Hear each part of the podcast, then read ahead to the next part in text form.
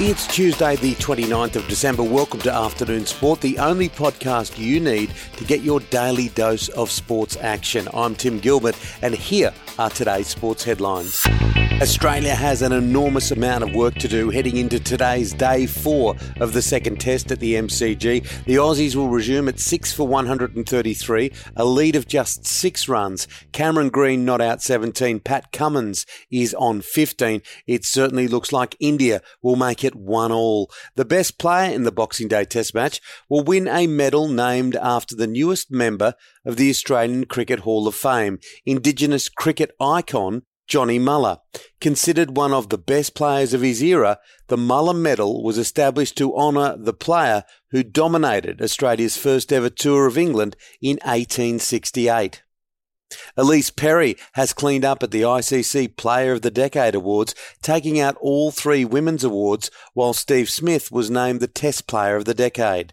Perry swept the Women's T20 Cricketer of the Decade, the Women's One Day International Cricketer of the Decade, and the ICC Female Cricketer of the Decade in a stunning result.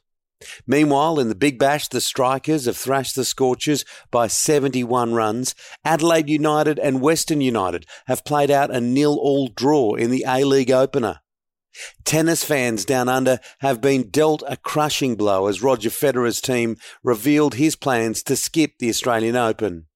Tom Brady has shown once again why he's considered arguably the greatest quarterback of all time. In an absolute thrashing, Brady was only required for the opening half for the Tampa Bay Buccaneers as they erupted against the Detroit Lions to claim the 47 4 victory and secure a playoff spot for the first time since 2007. The four touchdowns Brady threw saw him take the Bucks franchise record for most touchdowns in one season with 36 to his name.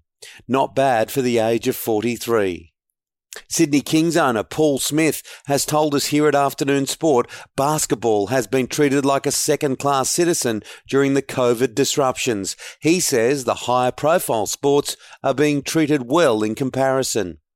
And Mick Schumacher has hailed his dad Michael as the greatest of all time and admitted he's okay with comparisons between the pair. The 21 year old, of course, gearing up to follow in his famous father's Formula One footsteps. That's it for the afternoon sports headlines. Make sure to join us for our deep dive show released at 2 p.m. every Monday to Friday, where I'm joined by my co host and former Australian cricketer, Shane Lee. Today we will be joined by Courtney Hancock, also Rob Gilbert. Hit subscribe on your podcast app now so you don't miss it.